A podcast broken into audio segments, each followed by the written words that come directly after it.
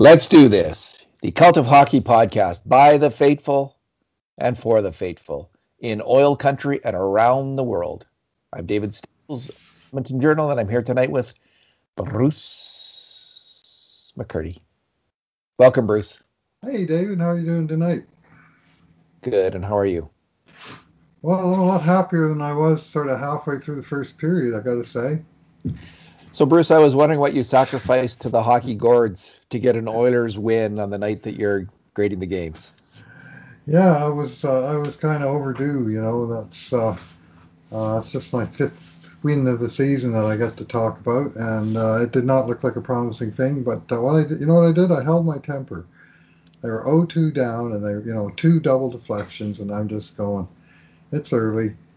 You know, it's way too soon to give up hope. I still believe in this team, despite their uh, performance on the other nights that I've been grading them, and uh, just kind of hung in there. And they got the one. They kind of hung in there too. They got the one, and they gradually, I thought, took over and were the better team in the second half of the game. Uh, outshot Winnipeg 15 to 11 in the second period, 11 to 8 in the third, and finally broke through with a pair of huge goals and, a, and a icing on the cake, Dave Lumley style empty netter from 180 feet. So, so your stoicism was rewarded by the Gordons. Mm-hmm. Yeah. And, well, they would like that because Gordie Howe had that kind of stoic uh, mm-hmm. demeanor on the ice. As I remember it, although he could every now and then it would flash. I just remember him from the WHA, right, which was a much diminished Gordie Howe, and um, he was not as fiery I don't think at that point point of his career, but he still had some skill. I saw the second half of his career, which is to say, uh, uh, the last uh, 16 seasons of his 32 year career. So I tuned in in the 62 63 season when uh, he and Detroit were in the Stanley Cup Finals wow. that year. Wow. And he was already like 34, 35 years old and and and you know treated like a, a, a god amongst men, even at that age. You know, you could tell he was special just by how the commentators, you know, talked about him. And, and he walked, he played the game. It seemed like at a walking speed, but nobody could take the puck off the guy. well, Bruce, we might. Uh, Gordie Howe is obviously one of the top five players of all time, and tonight we mm. watch someone who's going to challenge challenge for uh, one of those top five positions before his career is over. Connor McDavid, another fantastic game as the Oilers beat the Jets, and the scoring chances were 11-9 for the Oilers. Grade A chances. Bruce, um, we'll do two good things each, two bad things, and two numbers. What's your first good thing? Uh, well, I'm going to go with Darnell Nurse. Uh, Doctor Two Five had a had a pretty splendid game tonight, all things considered. A couple of little foibles here and there, but uh, when you end up a four-two win with a goal and assist, two points, and plus four, on a 4-2 win, you know you did a lot more right than you did wrong. And he played a, another sort of standard Darnell game, 26-41 with time on both special teams. And when he was on the ice, the Oilers had 34 shot attempts to 18 by the Jets. And of course, you know that he's playing with good players, and it's it's fair to credit the good players. But you know what? He's one of the good players. That whole unit is fantastic. And on, on the game-winning goal, all five of them touched the puck. Right, it was just bang, bang, bang, bang, bang, went right through the, right through the, the, the group of them. And and that's uh, one of the ways that they succeed is by involving the defensemen in the play. And both Barrie and Nurse are uh, are strong on the attack. Wicked, wicked shot that he scored on to tie the score 2-2. And I was starting to wonder if they were going to get one by it's going to be another game like last Saturday where the goalie just denied everything. But uh, Nurse got the chance in the high slot, and man, did he pick the high top corner! But with a hard shot, he's added some mustard, possibly even some relish to that shot of his. You know that uh, that he's beaten goalies from the slot and even the high slot. That was a Vezina Trophy winner, and he blew it right past him. Yeah. I couldn't honestly believe Hellebuyck let that in. Like how like how did he miss that shot? There was no screen. Nurse wasn't a one timer. Nurse moved in and yeah, he just blew it by him. Uh, right in the yeah. top corner though. It was like perfectly placed. Fair enough. So I still still thought Hellebuyck kind of well, it's a grade B chance in our books, but the, uh, if you've got a good enough shot that you can score from grade B territory, maybe you've got a good shot. maybe anyway, you do. It was a huge goal to tie the game at that point. The game really turned in Edmonton's favor thereafter. Bruce, my first good thing will be Jesse Puljujarvi, who I thought had a really fine game. Um, like Nurse, there was a few defensive errors, uh, but uh, he just he just really uh, was effective on the attack. He had those early in the game. He had right at the end of a power play. He had two bang bang chances right on the doorstep after Draisaitl put it in uh, on a shot, and Puljujarvi was Johnny on the spot and almost scored there. Mm-hmm. On McDavid's first goal, he was just he, he just did all the kind of unsung things that lead lead to goals, and he uh, he first pops the puck by aggressively forechecking behind the net. Then he his battling of Pionk in front of the net was fantastic, and part of it was that he was cross-checking Pionk, which I particularly liked because Pionk is a very effective and somewhat nasty player. So nice to see it get him get it back from Puljujarvi. Uh, but his the the chaos he caused in front of the net also contributed to the to the fantastic goal by by Connor McDavid. Um, if we fast forward to the third period, he made a pass. It was deflected, a deflected pass, I understand, that mm-hmm. hit Nurse right on the stick. Nonetheless, it, he he made the pass. He got the pass out there, and um, he also made a play on the uh, the third goal uh, he's in the, mm-hmm. the, neutral zone. The puck's forwarded by Nurse, and it, it, Puljujarvi kind of wins a battle, and the puck uh, because he he he ties up his man or neutralizes him. The puck's there for for McDavid to to leap on. So um, yeah, Bruce, I'm really, you know, who my everyone's fondest hope mm-hmm. for I guess a Puljujarvi in Edmonton at least was that he would somehow fit in on the team this year maybe as a third liner, you know, get some consistency with Kyle Turris yeah. and just, you know, maybe score the odd goal and hold his own as a two-way player. Well, he has far surpassed those expectations. Where where to the point where and I'll just go to my second good thing here right away because it's related. Sure. where where the coach is trusting him on the power line.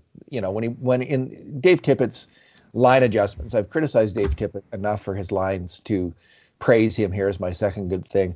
His line adjustments tonight were, were fantastic. That was a fantastic move, putting that power line together. And Puljujarvi was on it with with Draisaitl McDavid, and uh, th- that line scored an absolutely brilliant goal. Uh, so credit to the coach for for cracking the code on this game and um, helping put his team over the top in what was a very close and hard fought game. So Tippett did well there.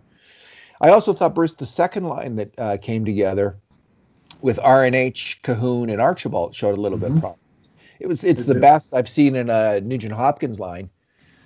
I thought he and Kahun were surprisingly effective together. They're both really smart hockey players, and um, I thought that they were kind of, um, you know, not reading each other's minds, but reading off each other's games uh, moving around the puck. And Archibald seemed like a good fit with them as well. So, um, well, we, I wouldn't be surprised if we see this uh, combination of players again. I don't know if Tippett will start with that uh, next game, going with that power line. Of course, Yamamoto might come back, but um, it was good to it was good to see Nugent Hopkins line also play yeah. well. So it worked. Yeah, the second the second line. I mean, mm. obviously the the power line scored both tying and winning goals uh, for the Oilers. Uh, but when they came off, and especially after they got the lead, they were cycling through the lines. And when they when they came off the Nuge line with uh, with Arch and uh, Kahun, more than held its own. They had the fucking uh, in Winnipeg zone. It seemed like. And uh, Nuge, like he he's uh, very close to being a good thing in his own right tonight. I mean, he played yeah. well left wing on the first line. Then he played well some more at center on the second line, and he he was um, uh, he was a, he was an effective, versatile player for uh, Edmonton tonight. He was out. yeah, he was out for 13 shots, four and seven against. Um, and and to get back to Puljujarvi for a second, he was out for 16 shots, for and eight against. Mm-hmm. And um, both players were were made right. significant contributions to that uh, good shot differential this game. And uh, played. Uh, yeah, it's just very very encouraging, especially with Puljujarvi, where you know out of nowhere, seemingly we have this this really fantastic uh, forward coming on for the Edmonton Oilers. I don't have the scoring chances in front of me, but tell me I'm wrong. Paul Puljujarvi was right in the middle of the play, right around the puck on all three of the of the non-empty net goals. Correct. He he was plus three. He had something to do. Uh, yeah, he was plus three, and he earned the plus three yeah. by making positive plays around the puck. Mostly in traffic and just you know nothing, you know, super dazzling or anything, but just battle winning battles using that big big frame of his and that good first step that. Uh, somebody had a great little feature on that in the game earlier this week of how he was reacting to you know deflected pucks and how quick his first step was in the right direction. I've been watching that and he's showing it. And when yeah, you got a guy that. with that size and wingspan and leverage and skill, if he can get to the puck first or tied for first, you know, lots of good things are going to happen. He's got that uh, sometimes in the offensive end. He's got that Dave Andreychuk kind of thing going on. You know, um, Mike Krushelnyski, that kind of big octopus reach. And y- even at a standstill, when he's not moving much, he can kind of mm-hmm. reach for the puck and control it and make a play. And uh, he's starting to do that. It, it, strikes me, Bruce, that a huge part of what was going on with Puljujarvi in his first stint in Edmonton, especially in his last season, wasn't just inexperience and lack of confidence. It was injury.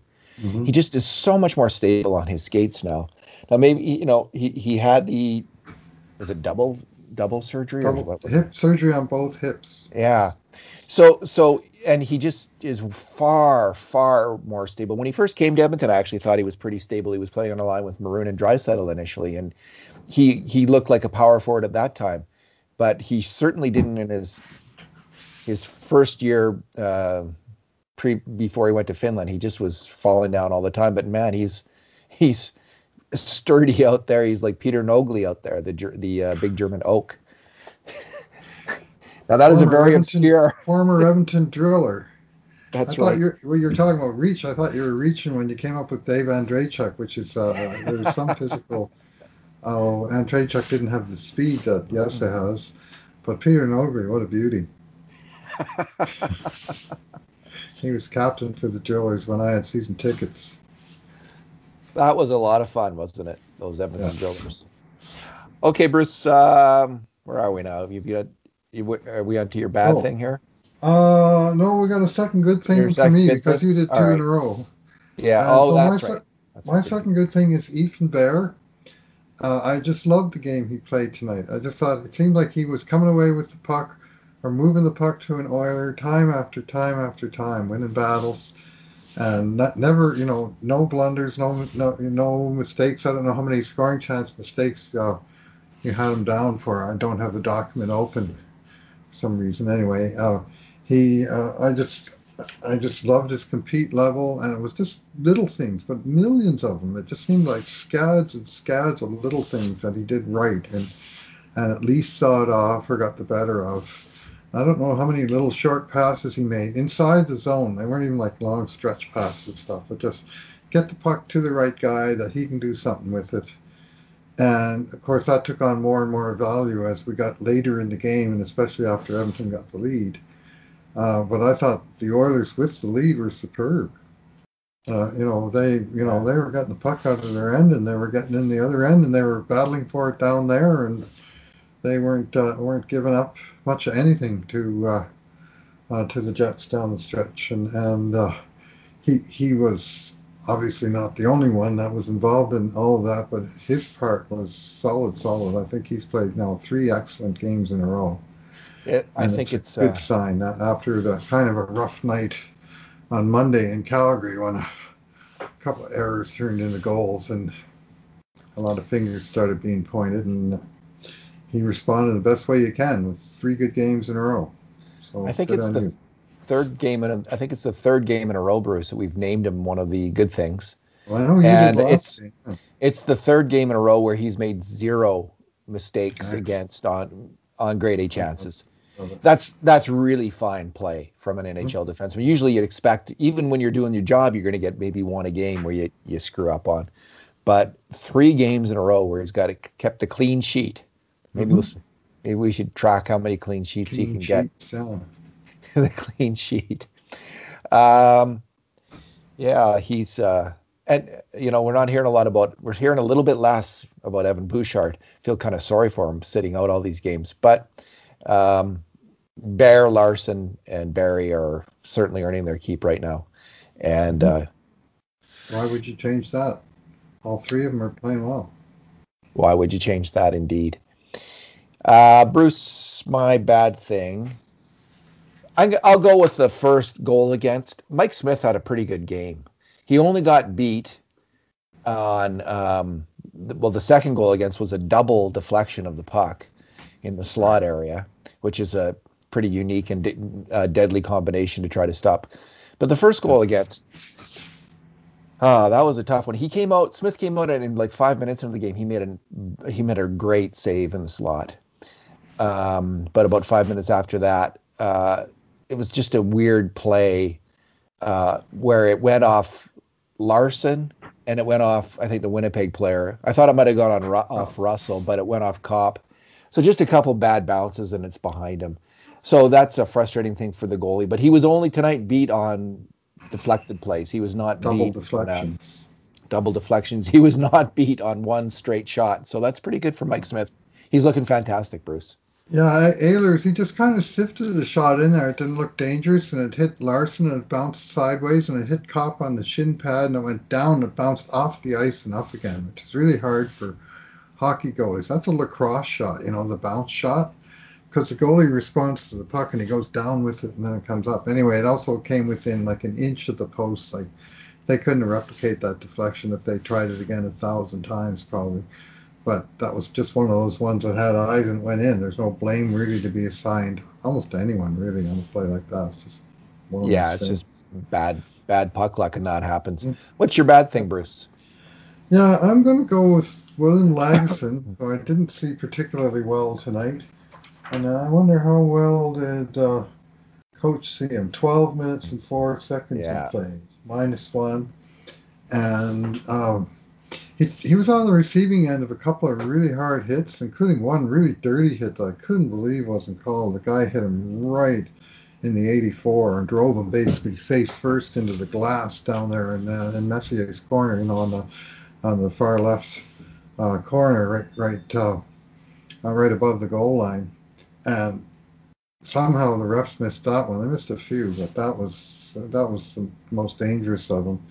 And I don't know that he played a lot after that, but I don't know if that's why he didn't play a lot after that, right? Because as the game got 2-2, 3-2 down the stretch, and you had uh, uh, uh, shot attempts were, uh, well, shots on goal, 2-4, 8 against on his watch.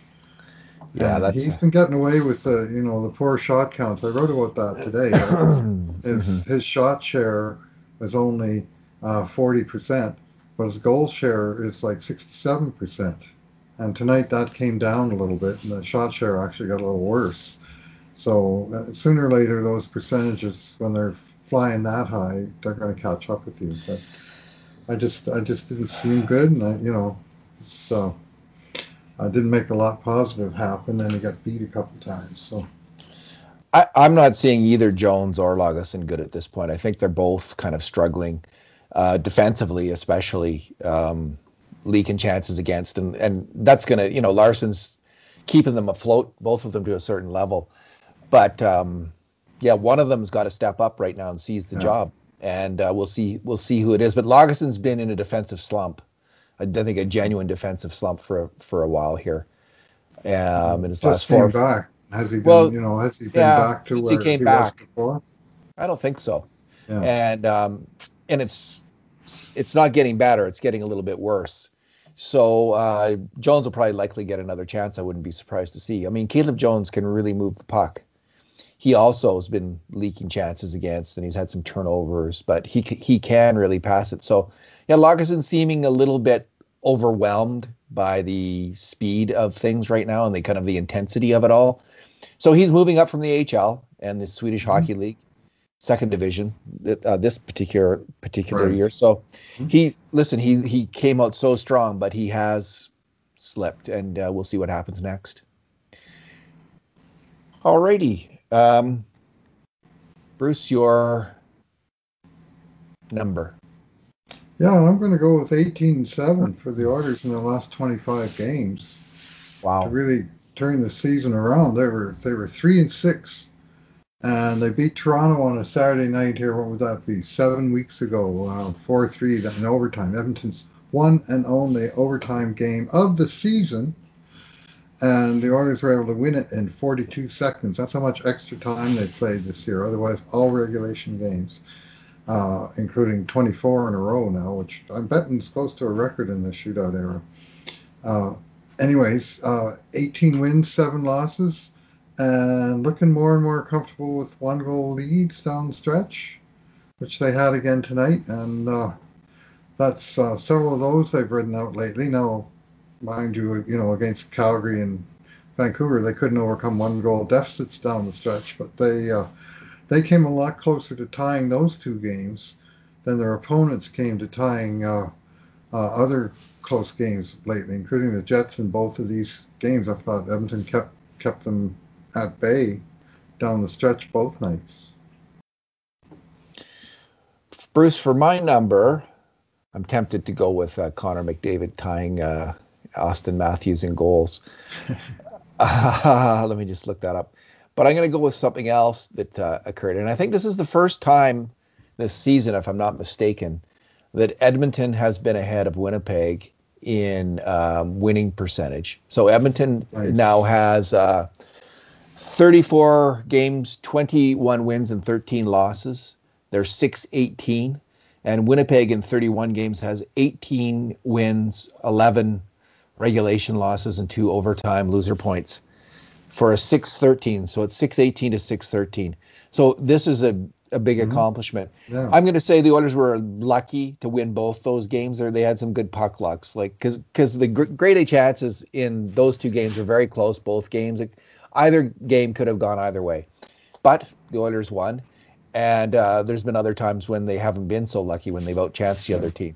So they're at 618, Bruce. Uh, Toronto's at 656. So Toronto's still significantly ahead, although Edmonton and Toronto are now tied in the standings. And of course, Edmonton has games coming up against the Maple Leafs, which loom large. Games two games in hand. Yeah, the goal differential for the Leafs and the Oilers is closing in. Toronto's plus 24 and the Oilers are plus 19. Nice. So, uh, yeah, that's after pretty. After nine games, they were minus seven.